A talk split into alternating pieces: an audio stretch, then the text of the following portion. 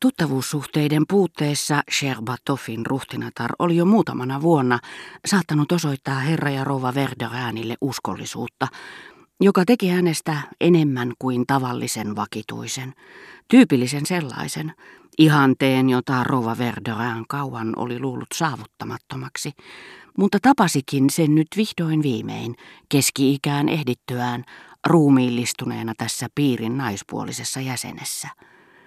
Mitä mustasukkaisuuden tuskia emäntä sitten lienee tuntenutkin, sellaista ei tiedetty sattuneen, ettei edes joku uskollisimmista olisi pettänyt häntä ainakin kerran.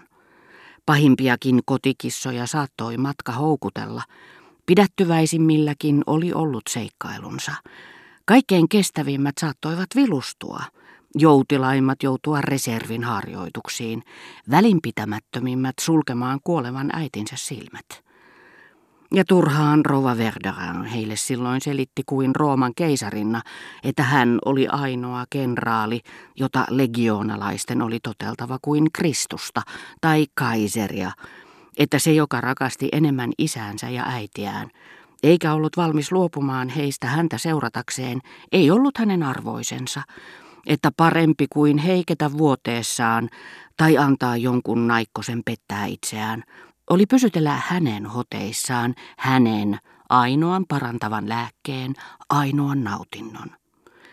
Mutta kohtalo, jota joskus huvittaa kaunistaa pitkäksi venyvää elämänkaarta, oli edesauttanut rouva Verderääniä tapaamaan ruhtinatar Sherbatoffin.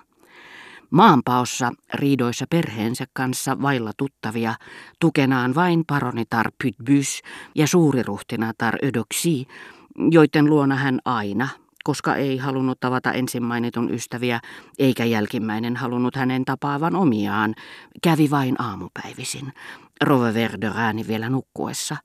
Ruhtinatar, joka muisti olleensa viimeksi vuoteen omana kaksitoistavuotiaana tuhkarokossa, vastasi joulukuun viimeisenä rouva Verderainille, tämä kun pelkäsi jäävänsä yksin, ja kysyi, voisiko hän noin vain viettää heillä yötä uudesta vuodesta huolimatta. Mutta miksi en voisi? Minä päivänä tahansa. Sitä paitsi tänään pysytellään perheen parissa, ja te olette minun perheeni.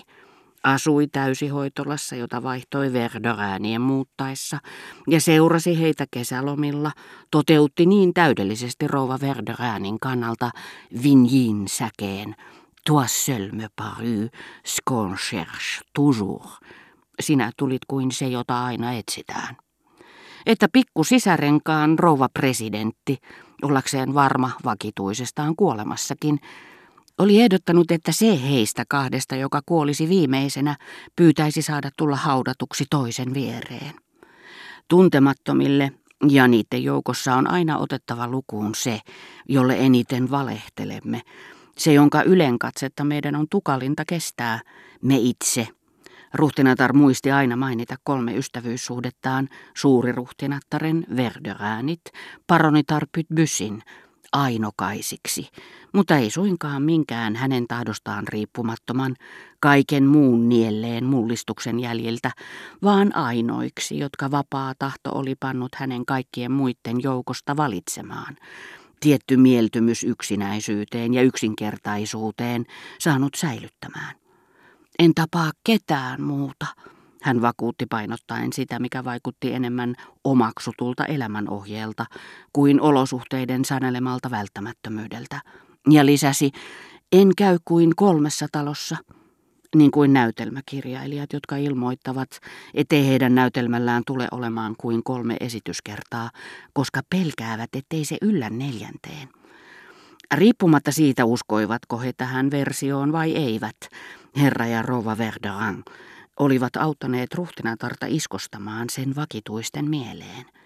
Ja nämä olivat vakuuttuneita siitä, että ruhtinatar oli tuhansista tarjolla olevista tuttavuussuhteista valinnut yksinomaan Verderainit, ja että toisaalta Verderainit, joita koko ylhäisaateli turhaan kosiskeli, olivat suostuneet tekemään vain yhden poikkeuksen, nimittäin ruhtinattaren hyväksi.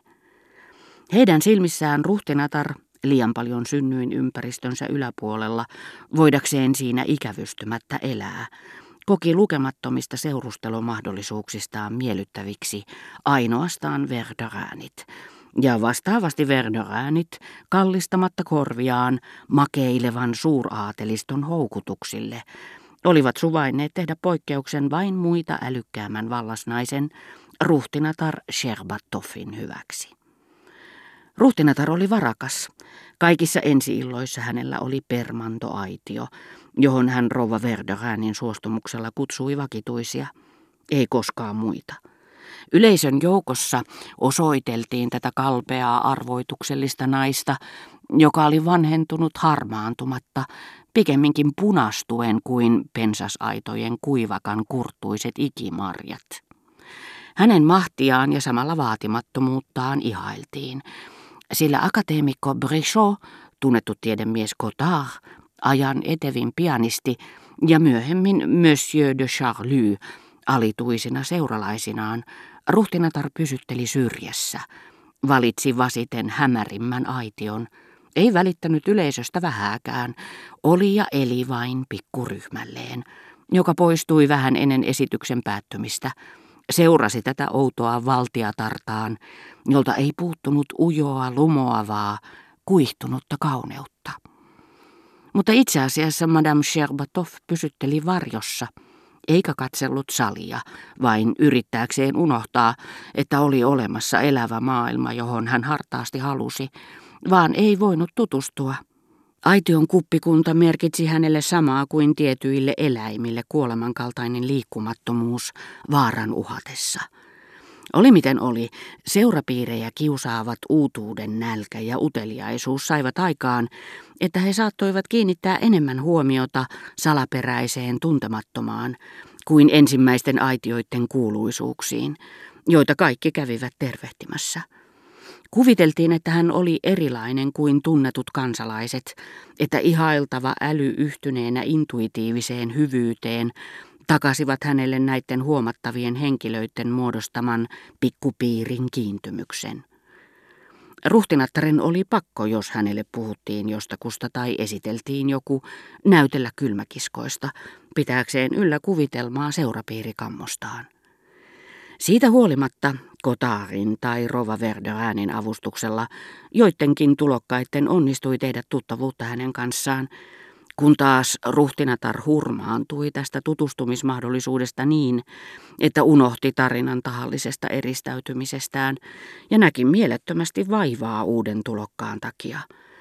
Jos tämä sattui olemaan henkilönä keskinkertainen, kaikki ihmettelivät ajatella, että ruhtinatar, joka ei halua tutustua kehenkään, menee ja tekee poikkeuksen näin mitään sanomattoman ihmisen takia. Mutta näitä hedelmällisiä tutustumisia sattui harvoin, ja ruhtinatar pysytteli tiukasti vakituisten keskuudessa.